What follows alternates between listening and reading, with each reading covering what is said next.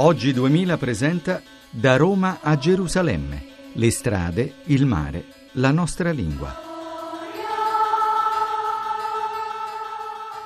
Un saluto da Sergio Valsani e da Sandra Sain, finalmente siamo sbarcati sull'isola di Cipro. Ebbene sì, siamo a Larnaca che è una ridente cittadina sulla costa sud, sulla costa meridionale di Cipro, d'altra parte noi siamo nella Cipro greca e quindi quella della Repubblica di Cipro che fa parte dell'Unione Europea e quindi siamo nella parte sud. E devo dire questo arrivo a Larnaca ci ha un po' stordito, almeno ha stordito molto me e ha stordito un po' Sandra perché noi stavamo procedendo nel nostro andare verso la Terra Santa alla velocità pellegrina, quindi prima a piedi, poi via mare, con trasferimenti interni, cambiando nave, per cui ogni luogo che conquistavamo lo conquistavamo con il tempo, con l'andare, vedevamo da lontano questi luoghi dove dovevamo arrivare.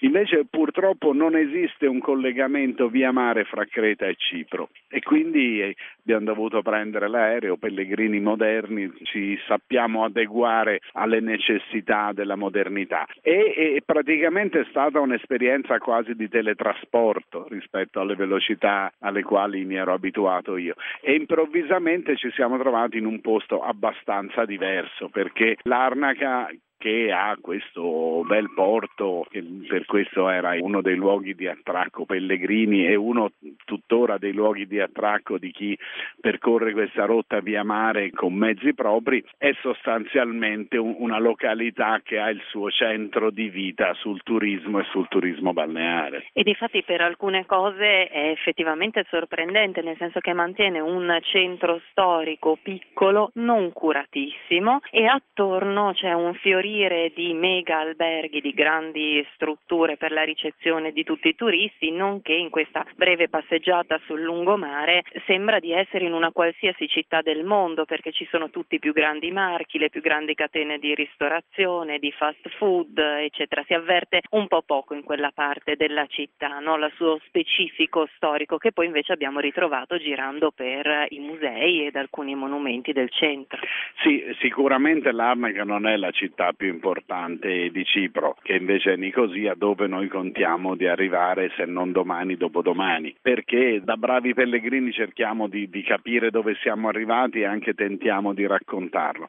Però anche l'Arnaca è un, una città che ha una sua storia, un suo passato, c'è una fortezza che in origine era bizantina, poi è diventata veneziana, ma ha avuto la sua struttura finale anche abbastanza significativa in epoca ottomana e poi soprattutto c'è una bella chiesa ortodossa che veramente ci ha fatto piacere vedere. Ed è una chiesa che ha una storia importante e particolare, la chiesa di San Lazzaro, perché si narra che dopo la resurrezione di eh, Lazzaro che cosa è successo? Che lui è stato scacciato dalla Betania, ha preso una nave, una nave neanche delle più sicure, così vuole la, la leggenda. Nei Vangeli dicono che volevano uccidere Cristo e anche Lazzaro perché era la testimonianza del fatto che lui fosse Dio.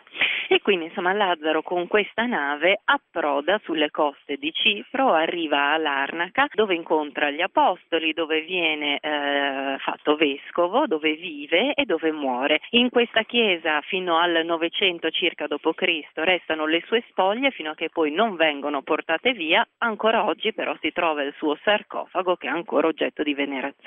Sì, e quindi noi siamo entrati in questa chiesa e poi dopo aver visto la chiesa siamo scesi in questo, in questo sepolcro con questo sarcofago aperto con il lumino e abbiamo pensato a, alla stranezza di questi percorsi e abbiamo anche pensato a quanto Cipro fosse un luogo di passaggio decisivo per la navigazione eh, nel, nel Medioevo e anche prima.